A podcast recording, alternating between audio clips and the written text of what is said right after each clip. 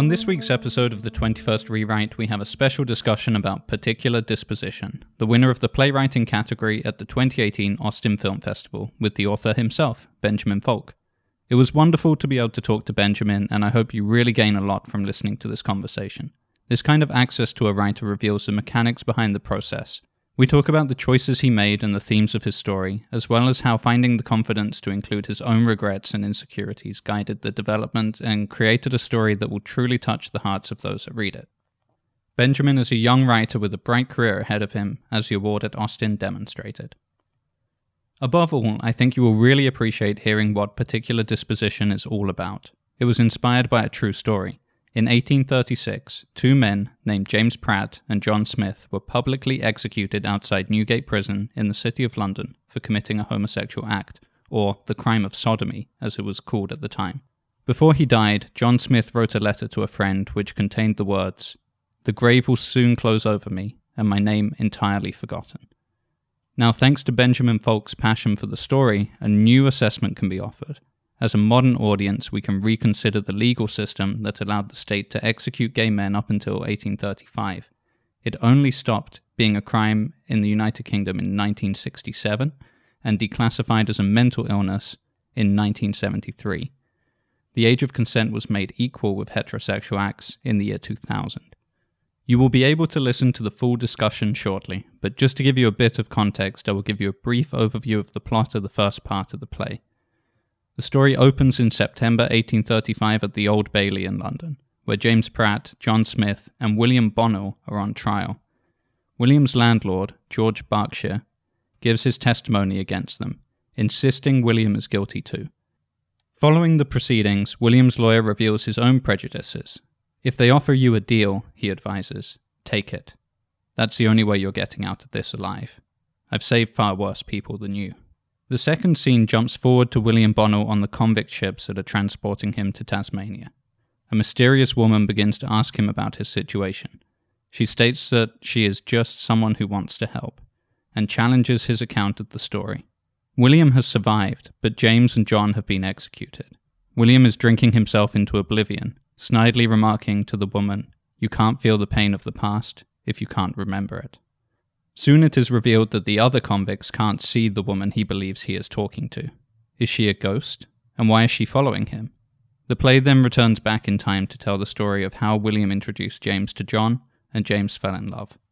Both men's personal lives are revealed. John lives at home with his mother and is tortured by religious guilt.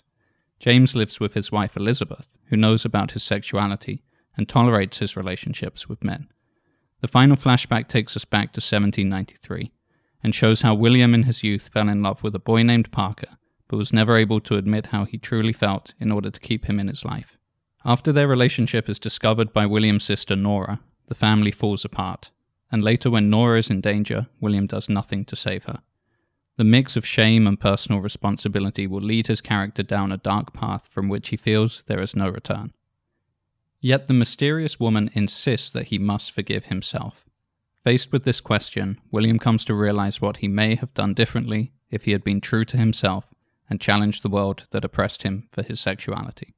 So the characters to remember are the couple, James and John, who will be executed, and James's wife, Elizabeth, and also William Bonnell, who turns out to be the main character in this story, and the woman who only he can see. Without further ado, here is the 11th episode of the 21st Rewrite Particular Disposition. Hello and welcome to the 21st Rewrite. I'm William Coldwell, and I'm joined, as always, by my good friend and co host, Alan Vasquez. And today was a special episode. We are joined by playwright Benjamin Fulk, and he is joining us on Skype from Indiana. Much younger than I imagined, actually. Really? Yeah, no, when I read it, I don't know, it felt like I don't know why. I just was imagining you're, someone much yeah, older. You're not the the first person to say that. Um, many people thought I was an old man. Um, I was kind of um, picturing an old man. yeah. So I was like, no, I'm just uh, I'm well, I'm 30 now. I started it seven years ago.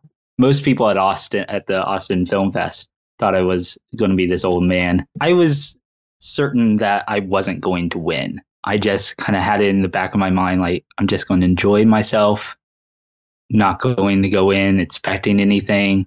You know, there's an award ceremony, they called your name, and I had no idea what to say when I got up there.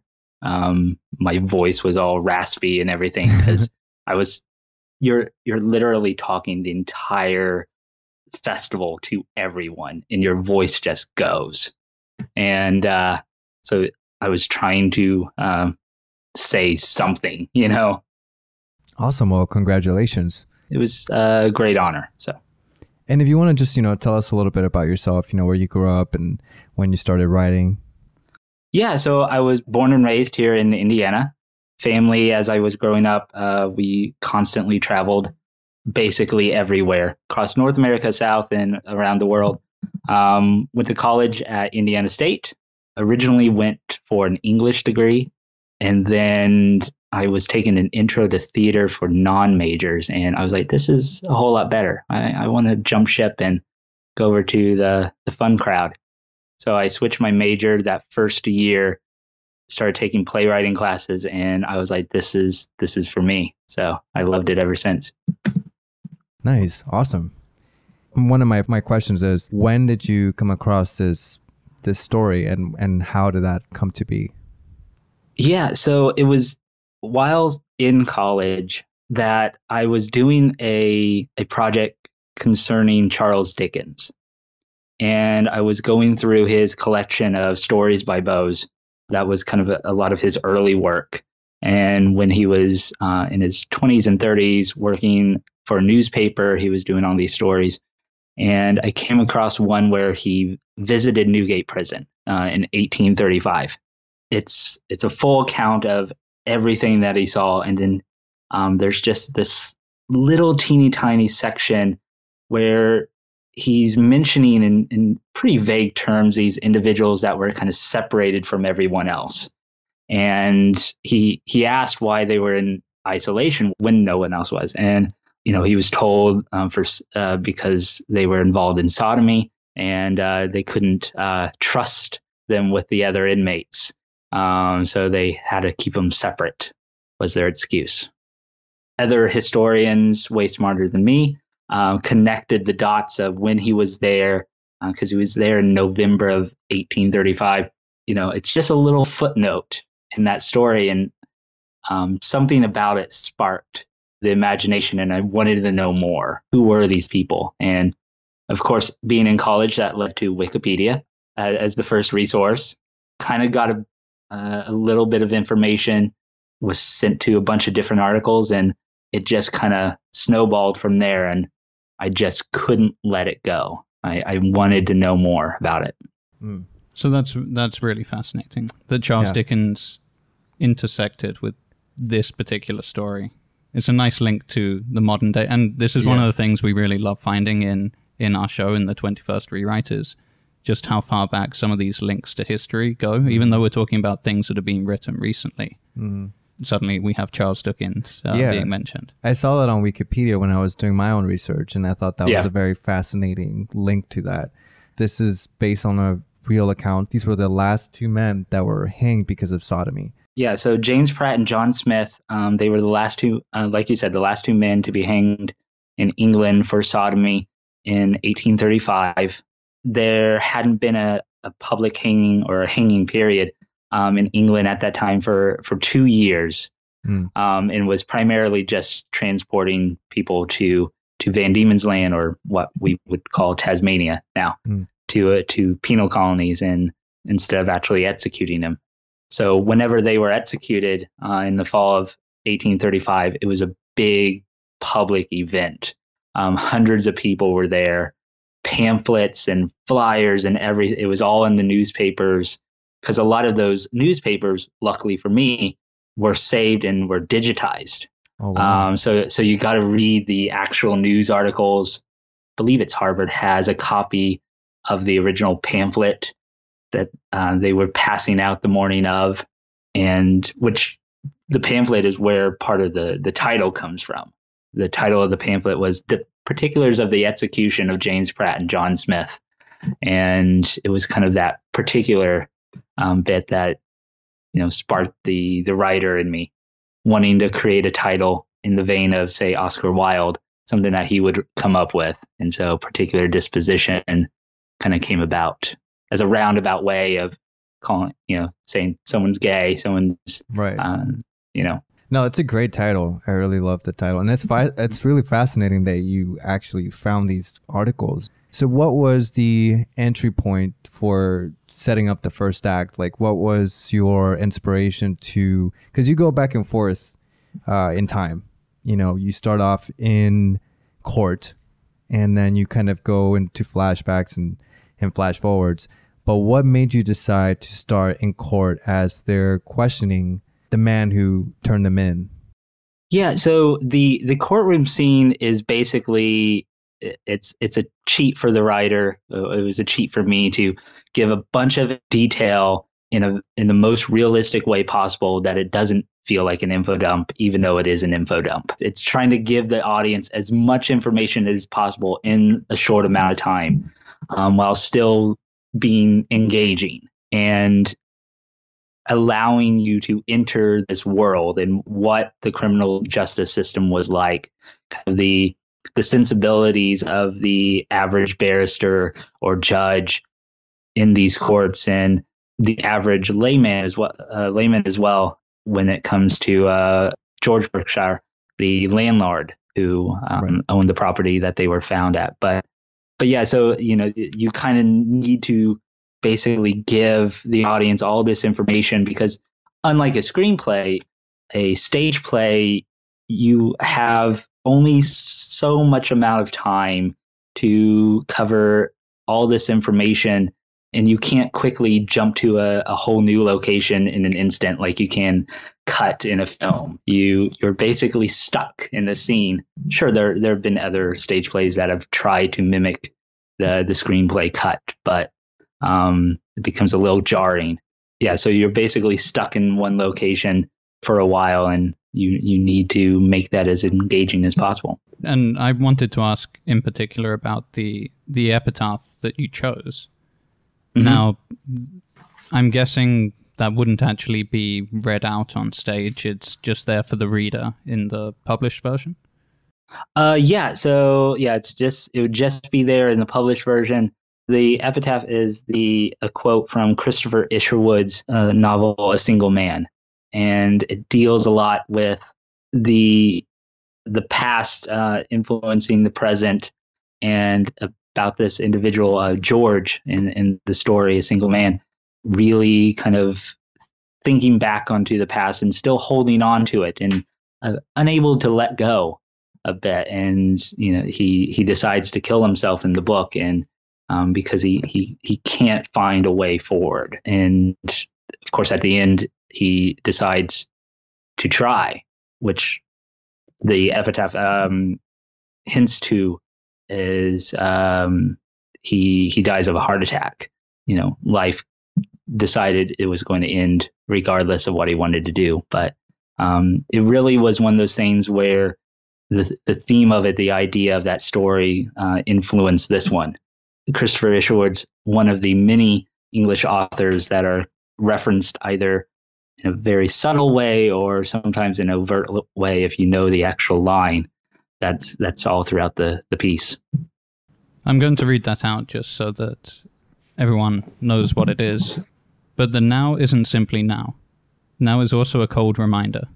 One whole day later than yesterday. One year later than the last year.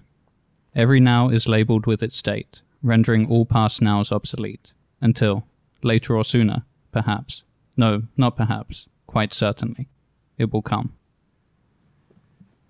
I really feel that it does embody the spirit of mm-hmm. in particular your principal character in this play, William, who is an aging man. He we see him for the majority of the play in his his old age, hmm and he is the most interesting character for us to follow. And the main story of the play isn't necessarily just about the the two men who are executed. It's really about William and the choices that he made, the life he led up until that point that made him make this choice to hand his friends over to the authorities and try and save himself, even though it meant death for them. Yeah, absolutely. Yeah, this, this is William's play, even though it, it kind of is centered around the execution of James and John.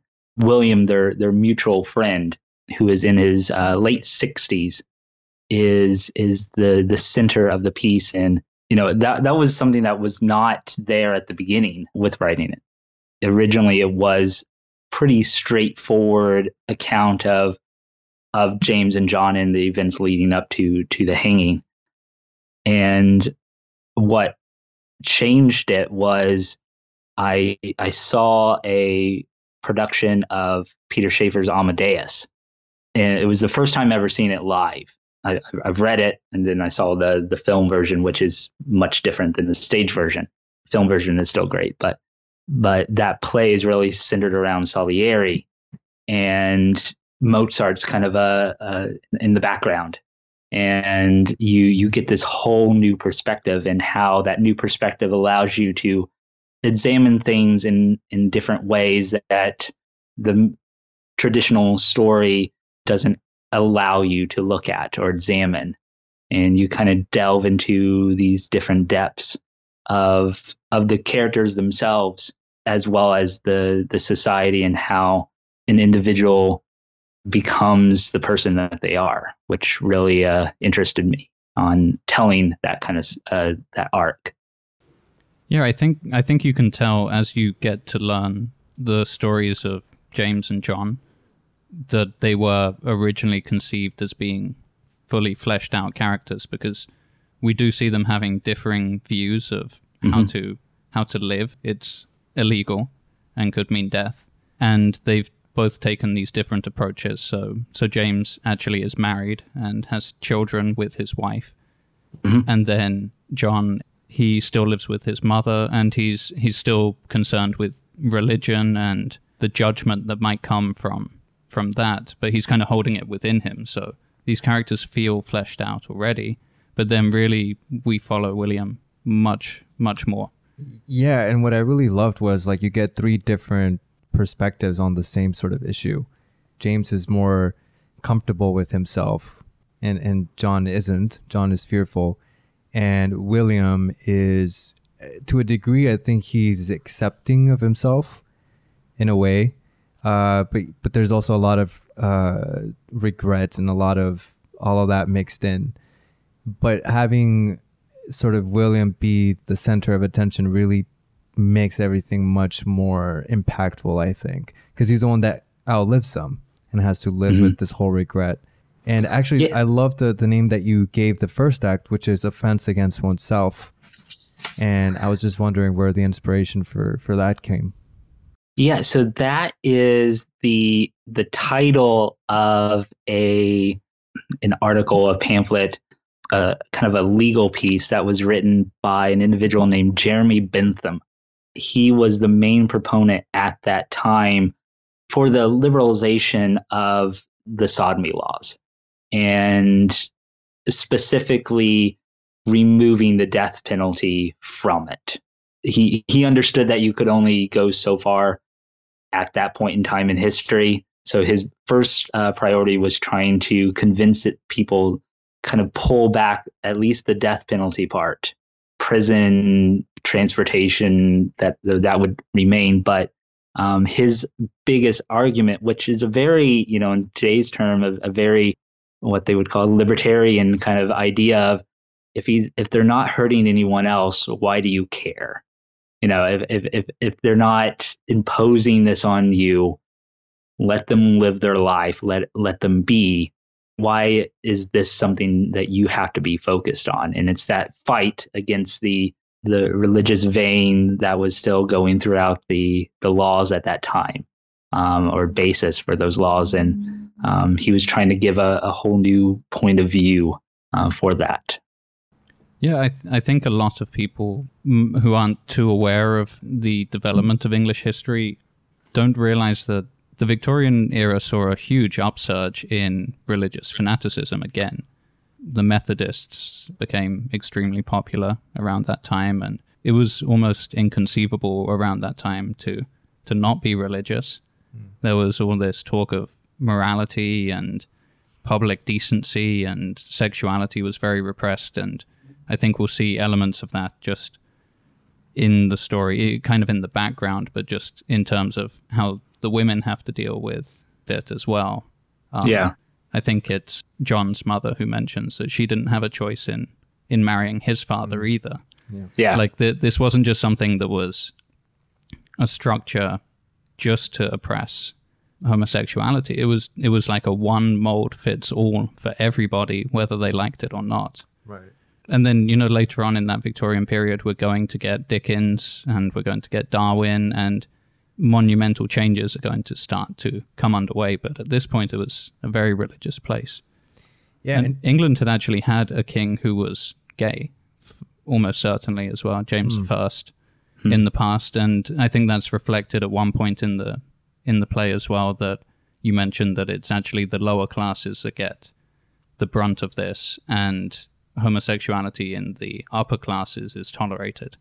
Yeah, they they still don't agree with it. They kind of just uh, turn turn a blind eye towards it, and you know, I was like, well, that that's them. Or if they get caught, they can pay off whomever needs to be paid off. But most of the time, it, it's them just turning that blind eye and say, well, that's just them. Let them do that. That that's very interesting. Did you do a lot of sort of research for the time period in terms of just trying to create a, a sort of more realistic environment for the other character for all the characters actually?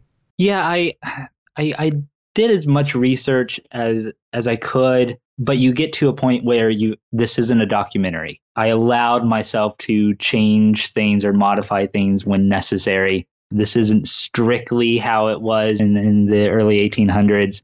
It gives you the the sense of it, but uh, it's it's just kind of surface level stuff for the most part. Only delving down into the the the crevices when necessary. But but yeah, uh, you know, reading as as many textbooks as I can, pieces uh, um, from academics about homosexuality during that time and the history of homosexuality throughout England, and what what I can pick out and what can I add. You know, there's a there's mention in the the first act of uh, when they're in one of the uh, safe places, which was called a, a Molly House at the time, um, they mentioned one of them, uh, the White Swan, had recently been shut down, and that was a real one. However, it, it kind of happened at 1810, 1809, I think is when it shut down. So, you know, quite a few years before the play actually takes place. Right. Um, but it gives you kind of that that grounded realness um, uh, of of history uh, within that. One of the interesting aspects of your story is the apparition of the woman that William is constantly talking to. Everything seems very grounded in reality, but that is the one sort of element that is in the sort of supernatural at 1st mm-hmm. and, and, we're questioning at first when I first read it, uh, when she first comes out, it's yeah, obviously it's a figment of his imagination because the other ones can't see her and all this other stuff. But the revelation that sort of comes towards the end as to who she is, I've found to be very effective. Why did you decide to weave that in?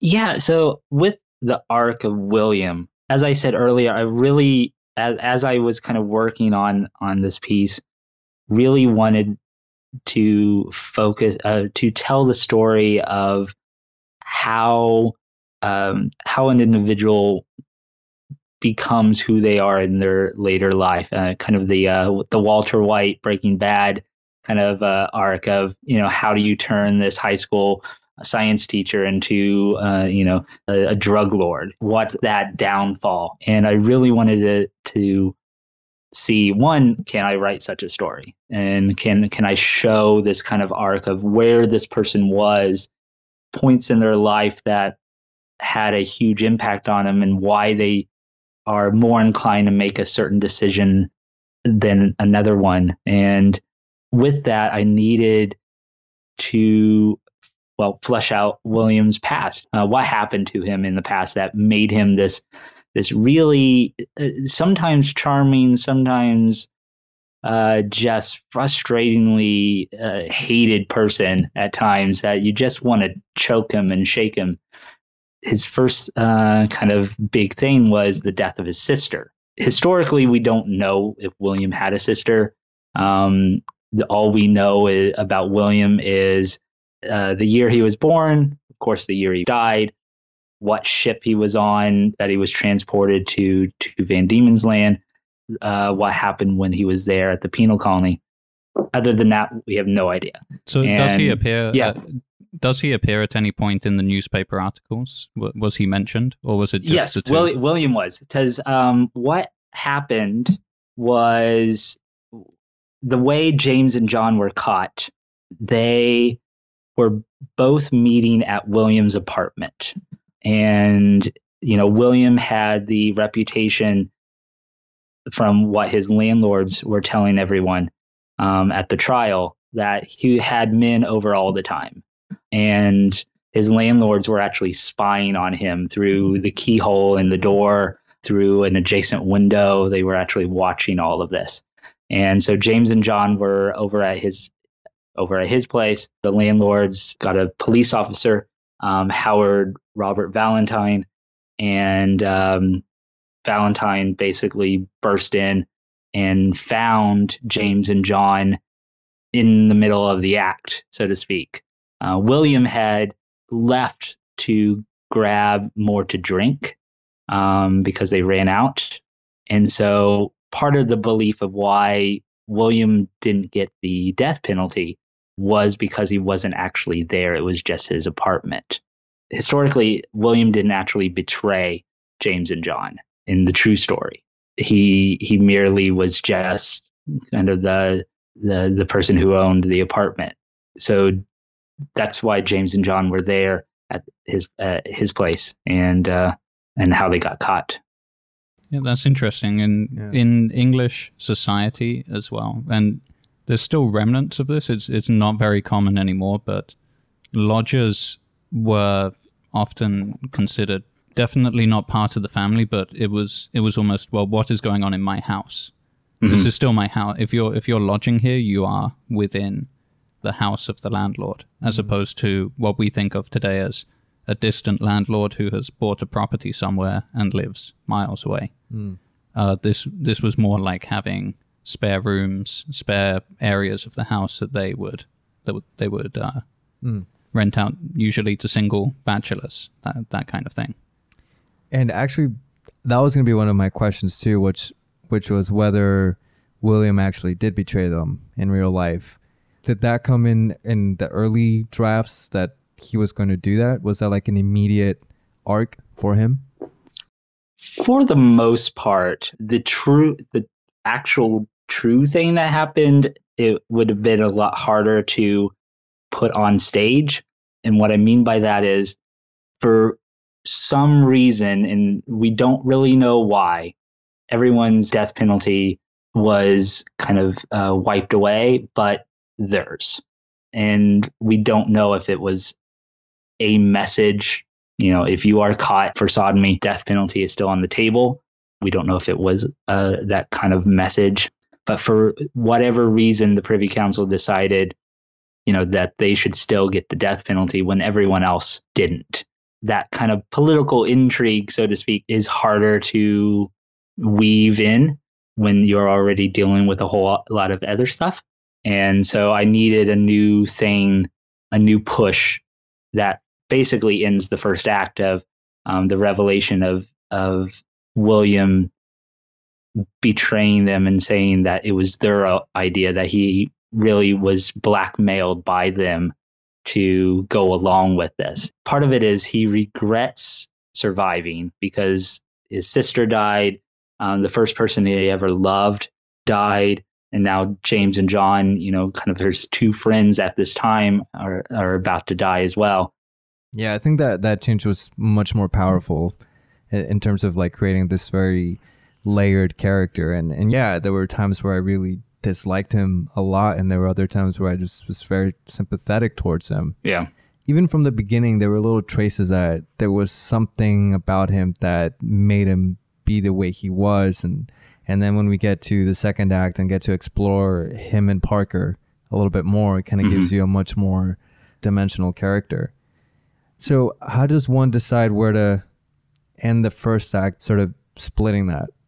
Right now, a lot of stage plays are 90 minute pieces and with no intermission, supposedly, of people's attention spans and all of that. But we're getting a three hour Avengers movie, you know, coming out. So obviously, they're not that bad. Right. In regards to this piece, that's a two act play, you are doing the very unfortunate thing of allowing your audience to leave and then hoping that they come back um, during the intermission.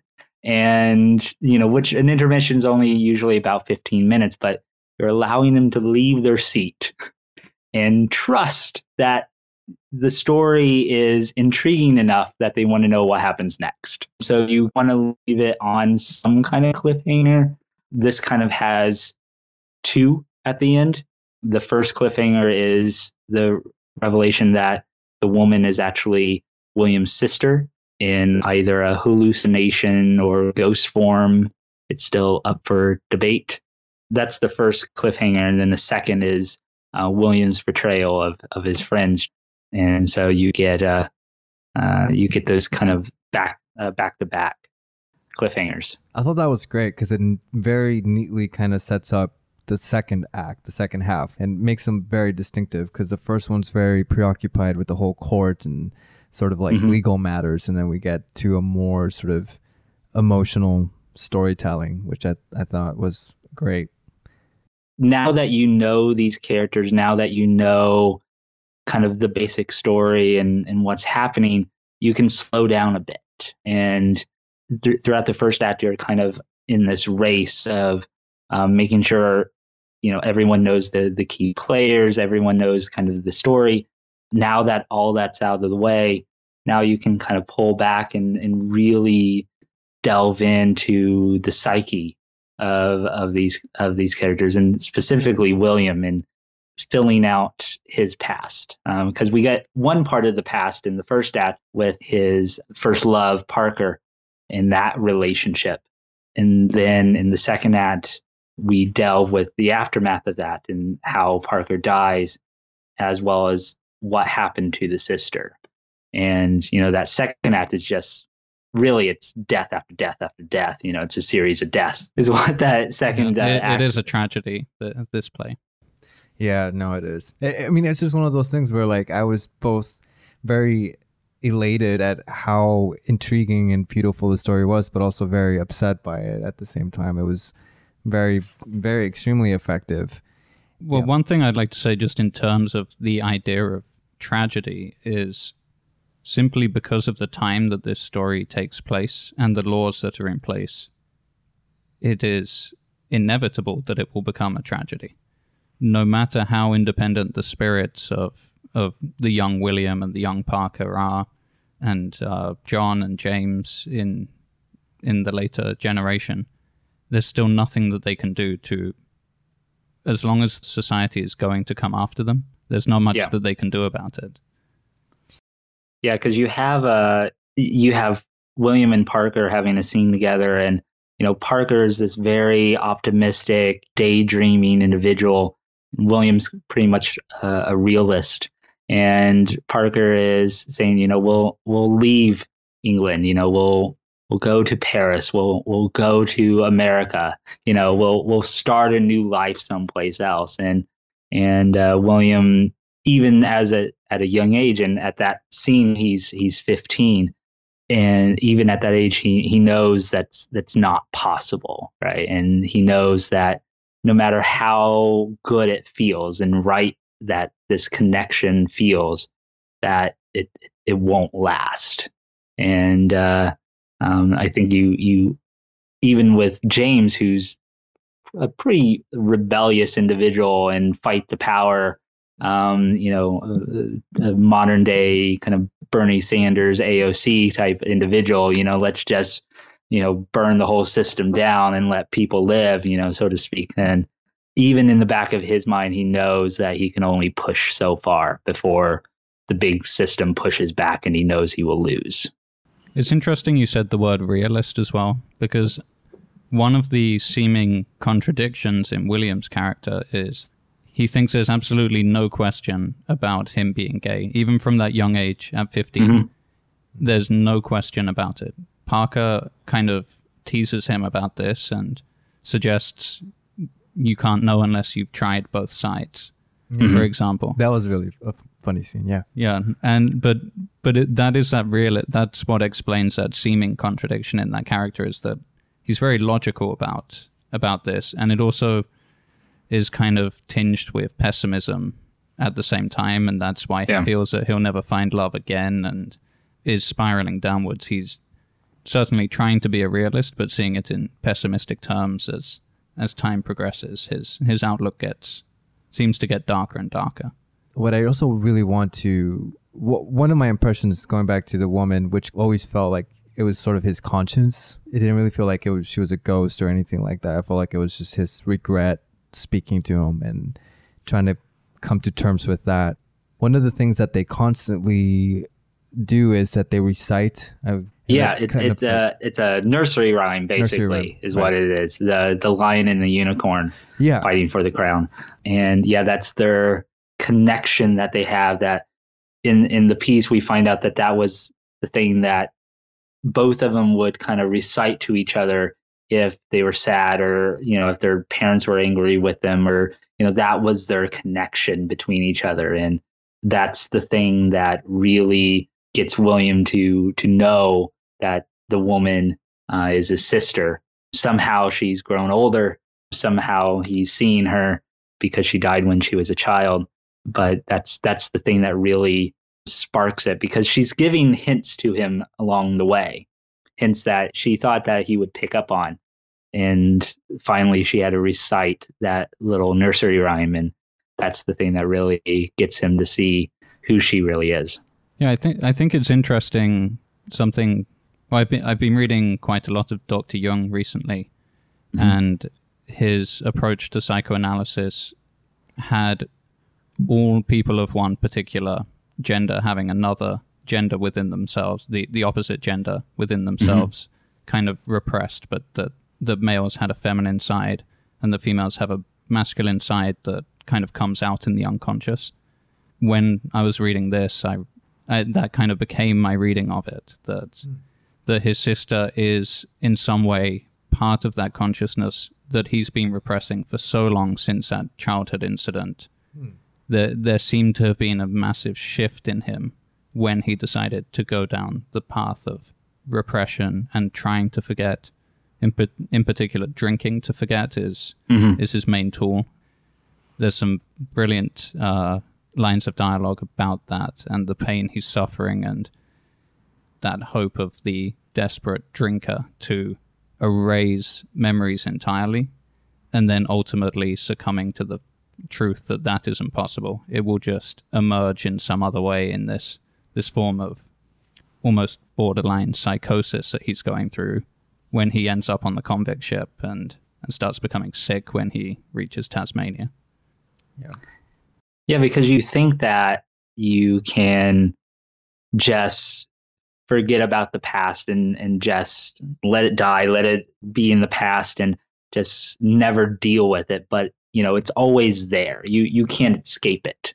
It's not this physical thing, but it's it's always inside of you and it always has an effect on you in your environment and you know the environment has an effect on you and and how your personality um, grows and you as an individual. And what I of myself put into this piece with William is, you know, there's a lot of stuff in my past that I just wouldn't allow myself to deal with.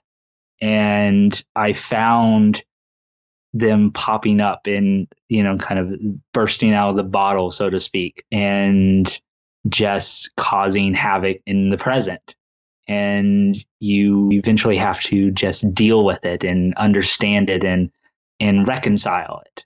William is the the question to myself while writing this of am I going to become this individual who lives this miserable life that lives um, without really reconciling that past or am I going to learn from it and move on from it? And it was a question I was asking myself. And I think I've come out on the right side. I hope.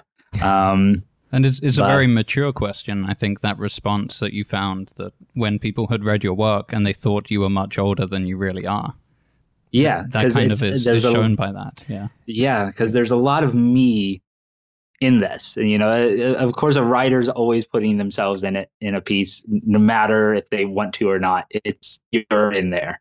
But ending, you know, finally finishing the writing of it, it shocked me how much of me was in it and scared me a lot because, you know, why why the hell did I put that in there? You know, I don't want I don't want that in there. Um, but no, it, all of it stayed. I was kind of uh, convinced that uh, I was I was told by someone else who who had been reading the play from the very beginning and all the different drafts that I needed to keep it in there, which I'm glad I did.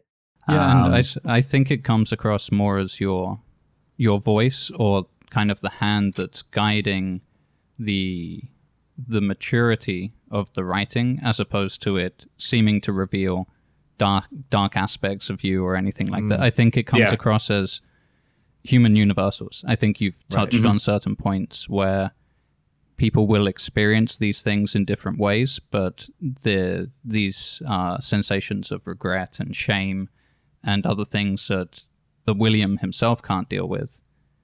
And again, this is at, a time in history when the resources for dealing with conditions, depression, things like this, simply were non-existent.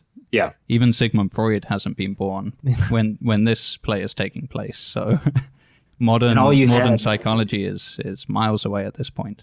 Yeah, and all you had was drinking, you know, because you couldn't really talk to anyone about it. You know, you you couldn't just spark up a conversation with with someone on the street. You know, say, "Hey, I'm going through this this thing. You know, I, I kind of like guys." Um, couldn't couldn't do that. You know, so you you know since you can't talk about it, you can't let it out. You know, you just bury it, and the easiest way is drinking.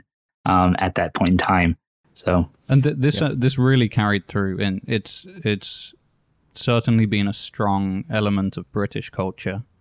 Uh, one story I can think of is there was a documentary about the railwaymen, the uh, the British soldiers who were uh, prisoners of war of the Japanese in World War II. Mhm.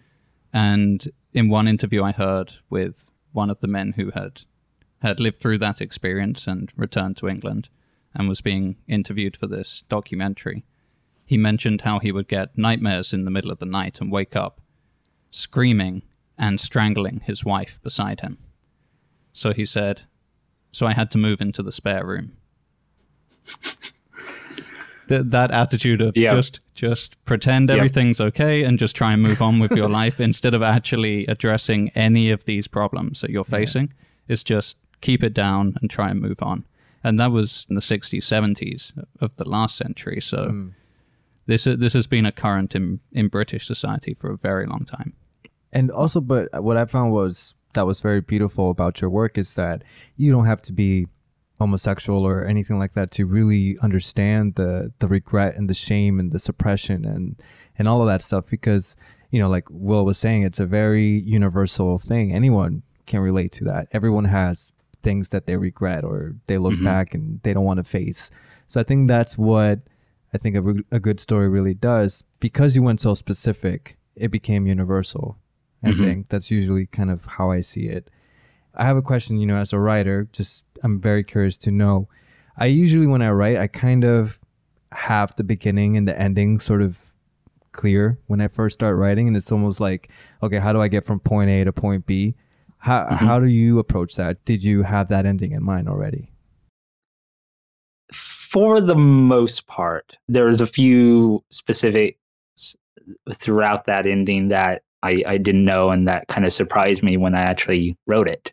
But for the most part, I I knew it was going to end with his death, and I knew we were going to end up in the uh, the the hospital, which was a hospital and an insane asylum combined, which is kind of odd. But yeah, so I knew that's where it was going to end. I knew it was going to end with his death, and I I didn't know everything about about that ending. I didn't know how the woman was going to kind of figure into it. Of course, at the end, you have this big confrontation between the woman and and William, uh, he and his sister, and it's this this past past versus the present fight that's going on, and the tragedy is neither side wins, and uh, they they both lose, and uh, both are stubborn and are are unwilling to shift, or they try. You know, William tries to make a deal and says, "Well, if you do this, then I'll do that." That's that's not how it works. Yeah, there's no real resolution to the whole thing, which is what makes the ending very effective. Because if it would have been wrapped up really nicely, I don't think there would have been much to think about, which is what I really really liked about it. Yeah, because I, I for the longest time I wanted to find a way to end it on a happy note, and there was kind of buried in a drawer.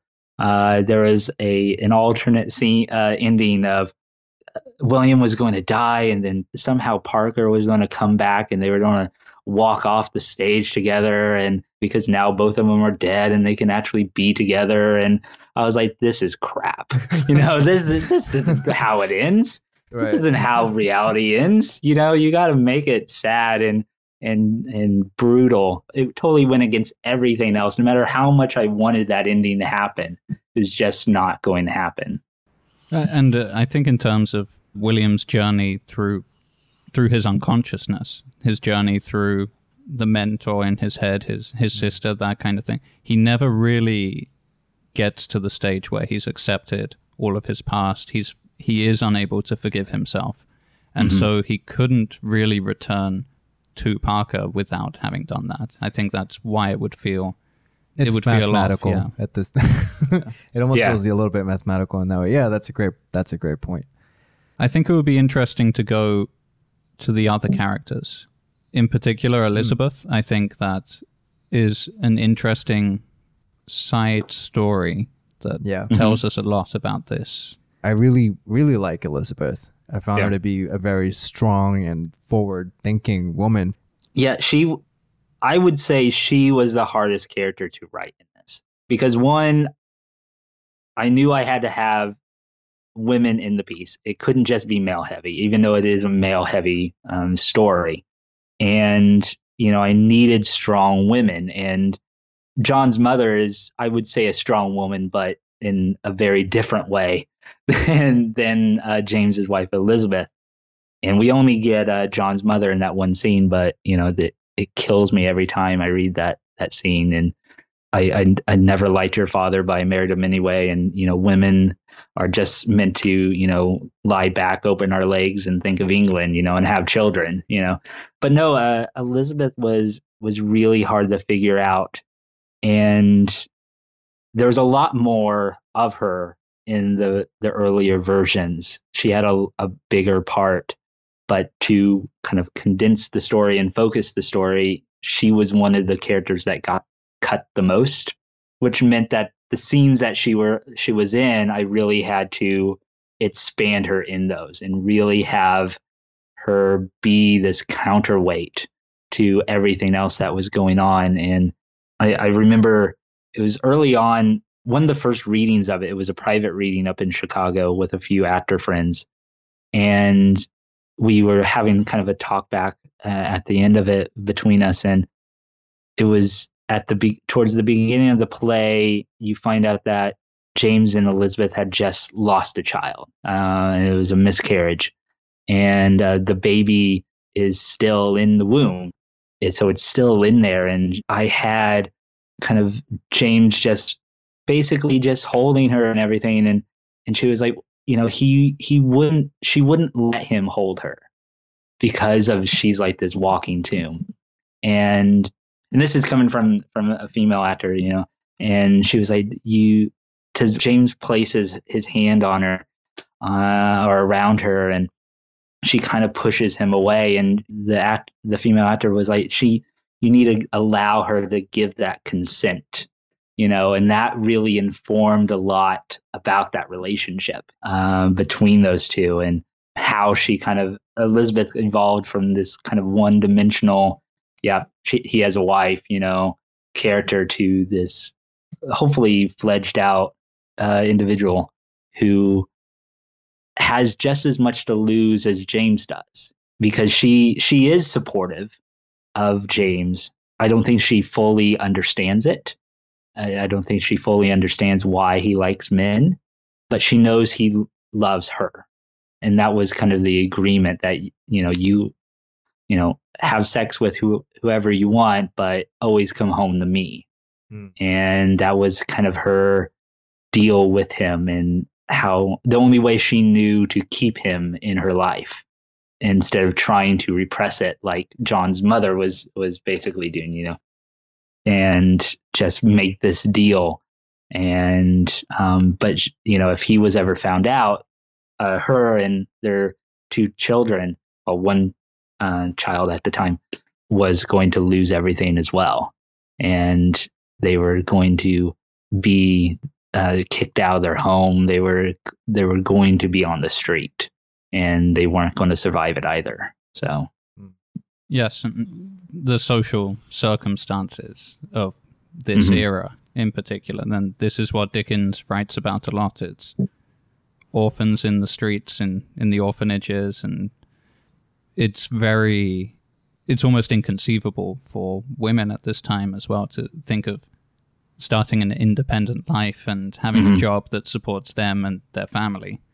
She she kind of relies on him, but there there is a sense that there is genuine love there. It's it's more like the love Absolutely. between family members because there's no sexual attraction on his part. It's mm-hmm. it's not something he's able to. It, it, he's kind of splitting his life out in mm. in these two different ways, and that's his response to this imposition from above from society. There is no gay. There is no gay marriage. There's no adoption for men. That he couldn't have a family mm-hmm. right. either it, by having b- by falling in love with a man. So right. they're all they're all stuck. It's it's it's interesting to see this this play where so many characters are stuck. Yeah. No, and it's uh, I it was very refreshing like I said for her to be different because even other films that I've seen that deal with similar subject matter, the the wife or the girlfriend or the girl who has a crush on the the gay guy always ends up being not a villain, but you know, very upset or there's a lot of scorn there. There's a lot of negativity, but I think this yeah. is the first time I, I've read something or what you know that it's quite the opposite. Like mm. she's or, very or much accepting supportive. without the complexity, which I think came up in Bohemian Rhapsody.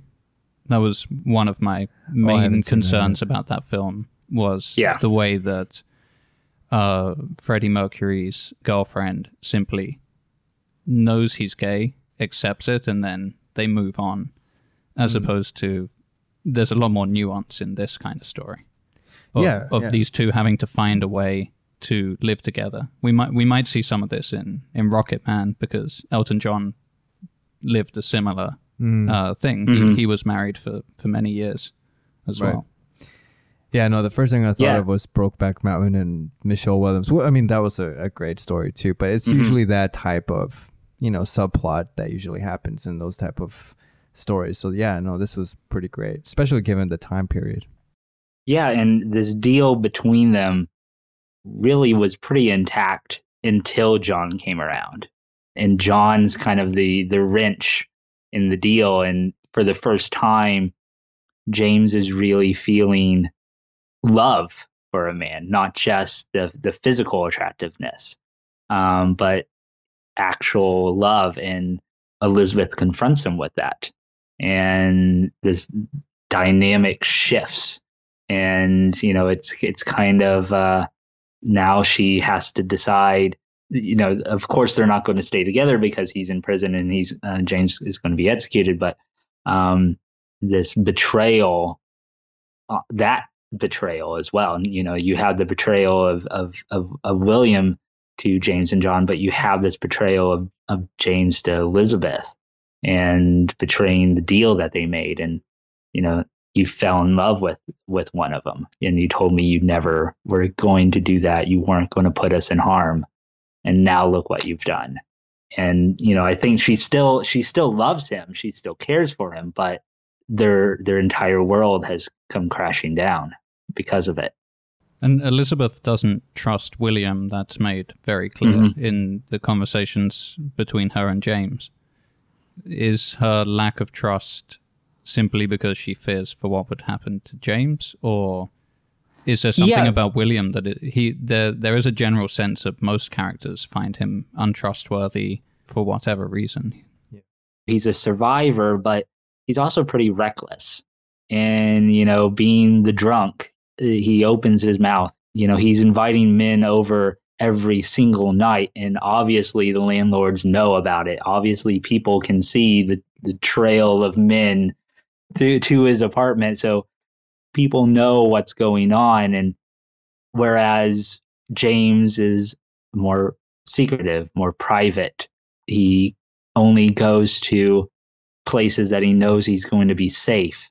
And every once in a while, he'll, he'll the the rebel inside of him will come out, and you know he'll talk about something openly on on the street or something, and and John's kind of shutting him up. But for the most part, he he knows how to hide it because he has to. Um, whereas William is kind of the opposite. Also, I, I'm just curious because John and James are very different from each other. Mm-hmm. And the only sort of information I was able to pull up on both of them was that people came forward when they were on trial, and a lot of people said that James was a good man, and no one mm-hmm. said anything about John. Did that mm-hmm. influence mm-hmm. the way that you kind of wrote their characters?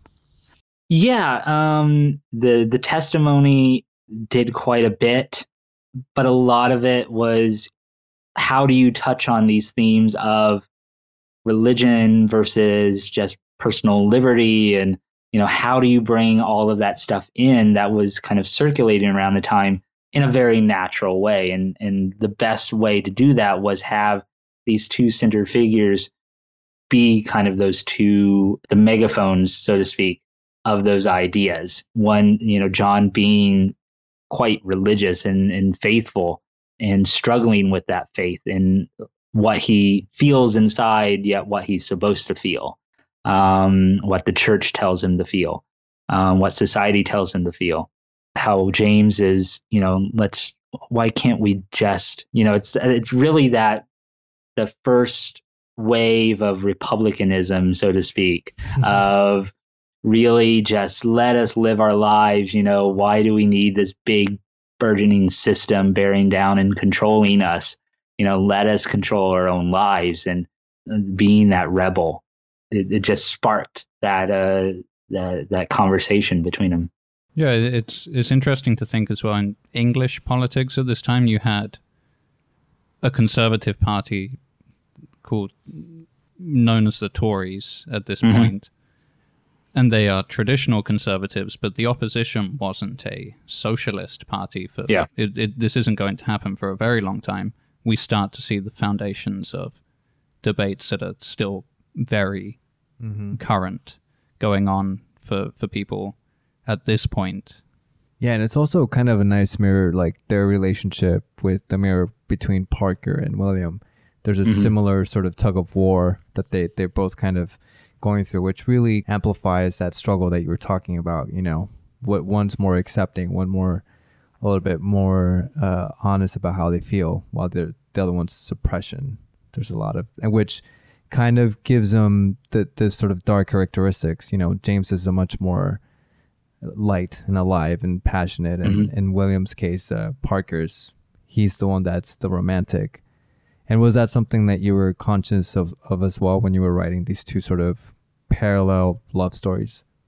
Yeah, you know, I, I really wanted it to be James and John are really the embodiment of the the opposing sides of society. Um, the the that fight of what is this society going to be, um, and the world's going to be, and then really with William and Parker, it was a more personal fight and an internal fight, whereas the others was an external one. The fight happening with William with himself, you know, in, inside himself, um, but also this this idea of who who am I? Who who do I want to be? You know, what kind of life do I do I want to live? With James and John, it's what kind of life should we live, and what kind of world should we live in? um, you kind of have those two kind of different forms of of that fight uh, happening between them. Okay, so one question that I also forgot to ask earlier, but you said you wrote this. It took you seven years to write this entire story. Mhm. Um, how consistent was that? Was it something that you, as a writer, were chipping away day after day, or did you have other projects that were coming in and out, or was there um time sort of like towards the later years of making or writing this that just propelled you full force? Yeah, uh, it was it was pretty consistent. You know, I would take a, a couple months off here and there because I would hate whatever what I was doing and got frustrated with it and couldn't figure out how to tell the story. I knew the story that I wanted to tell. I just didn't know how to tell it. Mm. And one point, I had a, a version of it that it was about this writer trying to figure out how to write a story uh, that uh, about this true story, and he couldn't figure it out, and and it was going back and forth, and you know I was just getting so frustrated with it from time to time, and but I would kind of just throw it away, and then it would always draw me back in because I, like I said earlier, I, I felt that responsibility to it. Um, I felt the responsibility, and I wanted to do it first before anyone else decided to to do it. Um, you know, my big fear was Tony Kushner was going to come across it somehow, and you know he was going to take the limelight from me, and you know Spielberg was going to direct the film version, and it's like, well, there, there, there I go. But Right. um, but no, I, I it was pretty consistent, and and um, w- once I kind of figured out it's William was the center of it, and we were kind of going to do this back and forth jumping. A lot of it was shuffling around scenes, rewriting scenes, tweaking them, and seeing what was the right combination. You know, once I figured out all the puzzle pieces, Mm. you know what they actually looked like now it was putting them together and uh, seeing which one fit best here or there and um, so it, it took a while it's funny you mention uh, writing a story about being unable to write the story. There's a uh, there's a Spanish author Javier Cercas, and Mhm. mm, his books are that he he does that. He he starts out with the premise, and then explains why he was completely incapable of ever writing that story, and Yeah. it turns out to be a completely incredible book because he ends up solving the difficulty of starting to write by starting that way. He he has some very interesting books. He writes in Spanish, but most of them mm-hmm. are mm-hmm. translated now into English. He has one about his uncle, who was a, a fascist in the Spanish Civil War, and how to deal with the knowledge of that in, in modern society now that Spain is a, a democracy again. Right. Yeah. And it's all about him not knowing how to tell that story. That is very interesting. I think I'm gonna try that because I'm kind of going through a writer's block, so I'm gonna implement that tonight. yeah you find out a lot when you add yourself as a character in a piece Mm, and you're you're that person trying to figure out this thing in you know it's inception level levels you know Right, you're in the yeah. dream within the dream within the dream and you're just trying to figure it out and it, it just gets you to think in a different way uh, about it I like So, that. That's really cool. Mm. I I want to talk very quickly again about the women in the piece. Mhm. The male characters they are on their own journeys where they're they're making decisions and it's society that is standing in their way, but they they find it very hard to find compassion for themselves. The worst case in particular is is William who is literally torturing himself every single day with being unable to to deal with the choices he's made and the the life he's lived. And it's interesting how the female characters are the ones who allow them to realize that they should feel compassion for themselves, that they should Mhm. they should forgive. His sister talks about forgiveness. Elizabeth as well is is so supportive of James who would it seems that James would be in a more unstable state without her, without her as his rock that keeps him grounded. They're very sort of nurturing, except for John's mom, who yeah is a product of her her time. exactly One thing I wanted to talk about that I forgot was like in the flashback when the sister dies, that whole the way that whole story unfolds was very heartbreaking to read because it was just it's towards the end kind of puts everything into context. Mhm. kind of reveals a little bit more about actually a lot more about william. And but at the same time it's like they're kids so there's this sort of complexity there where they're they're young they don't really know better. And i think it kind of speaks to at least me personally but i think a lot of people when you're a kid you know there's a lot of good and bad that you're not quite you know what i mean obviously this Mhm. is an extreme case so you know she is drowning and he doesn't do anything about it Yeah. uh, which is a very intense backstory to give him, but it makes you understand why he is the way he is. But she comes back as a very compassionate being.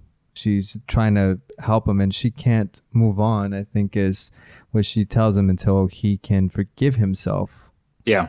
Which is I think very very powerful. So I think you know the presence of these women in the story is very very positive, which is really great to read.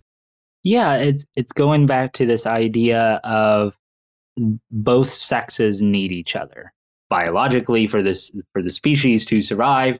Um, at least for right now. Um, who knows what science will will bring us? But um, because both have their own unique qualities and and strengths and and you you you need that that balance you know you need that balance between the masculine and the feminine. And sometimes you need the fem- feminine to be that caring and supportive individual. And sometimes like anna you know john's mother you just need that person to kind of kick you in the ass and force you in a, a particular way. And this is how it is. You need to do this whether you like it or not william has a i think it's towards the end of the first act a question of am, am i a good man? You know this question of am, am i a good man? You know am i a good person? And and the woman and the woman responds that you know, not right now but you used to be. Getting you to to rethink you are a good man.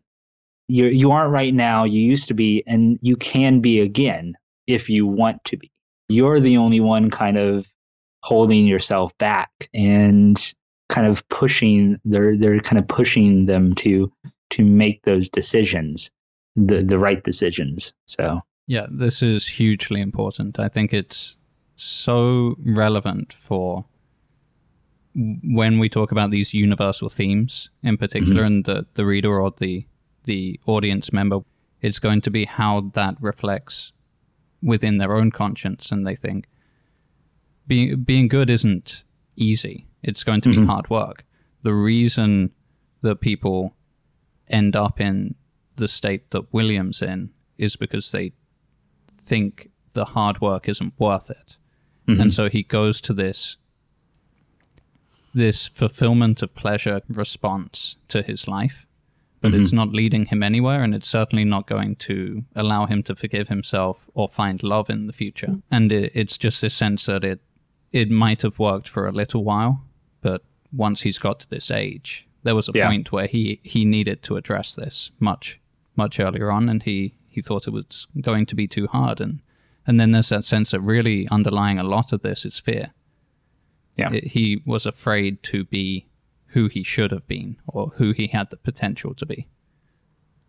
which is the tragic aspect of it because even if he did society wasn't really gonna let him you know do that and i think that kind of uh you know even in today's times where it is you know acceptable to be gay and it, it's obviously a completely different time in most uh, you know areas Yeah. obviously there's still countries that are far from that but you know there's still a lot of mental imprisonment you know there's a, still a lot of people who struggle with this identity you know they can't admit it to themselves and there's that struggle because religion is still prevalent especially in Mhm. this country i feel like it's in certain aspect in certain parts of this country especially so there's still a sort of mental imprisonment that i think that this story even though it's set more than 100 years ago it's still it's still Mhm. very relevant in that sense and yeah, like times changed specifically in the West.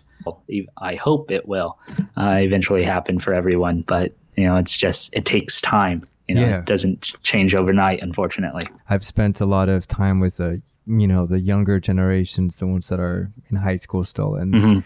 it's a completely different perspective. You know, the Oh, thought yeah. of you know it's like a non thing if someone's gay. Like it's Yeah. it's a completely different world. So every time I you know overhear conversations, I get inspired because I'm like, all right, so there's a little bit of hope in that sense. Yeah. You know, the younger generations are are getting it.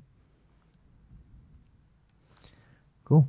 Uh, I don't know if I have any more questions. No, no, we we did a very question heavy one, but I think it's there's been so many fascinating areas to explore with this story. Yeah. Yeah, no, thank you so much for, you know, give us, you know, taking the time to talk to us and congratulations on a very, very great script. I, I love it. And I think, you know, there's a good future for it, I think. Thank you guys for having me and thank you for the kind words. You know, I, I'm I'm still surprised when people like it because, you know, this little pessimist uh, voice in the back of my head, like this isn't going to go anywhere, you know. The And will in you. um Of course, and I think that's also very important for people to to think about. Not only is the the critic in your head, it's it's not going to serve you while you're trying to write, and Mhm. it's it's not going to serve you when you hand over your writing to someone else. Yeah. But it will help you with editing and and improving when you when you detach yourself a little bit. Mm. But Absolutely. then um, you don't realize how your story might affect someone else, and it's it's it's clear here as well that certain aspects of the story resonated with with Alan, and then certain parts of the story resonated with me, and and it's the fact that it has this complete kind of universe of of feelings and and dealing with this this common theme, but but in all these different characters that deal with it in different ways, and yeah, you don't you just don't realize how it's going to affect different people. So, thank you for for writing it. Yes, thank you. Thank you very much. Yes. And Are are you going to Austin this year as well? Um, I'm I'm thinking about it. I, I haven't decided just to see because the great part about Austin was meeting all the people and all the contacts and, and inspiring individuals and writers that you meet and everyone so supportive of each other's writing and cheering you on, you know, and so to be around that again, it, it'd be worth it, um, even without a piece there. So awesome. Uh, thanks again for taking so much time to talk to us and everything. And yeah, well, thank you. But no, this has been great.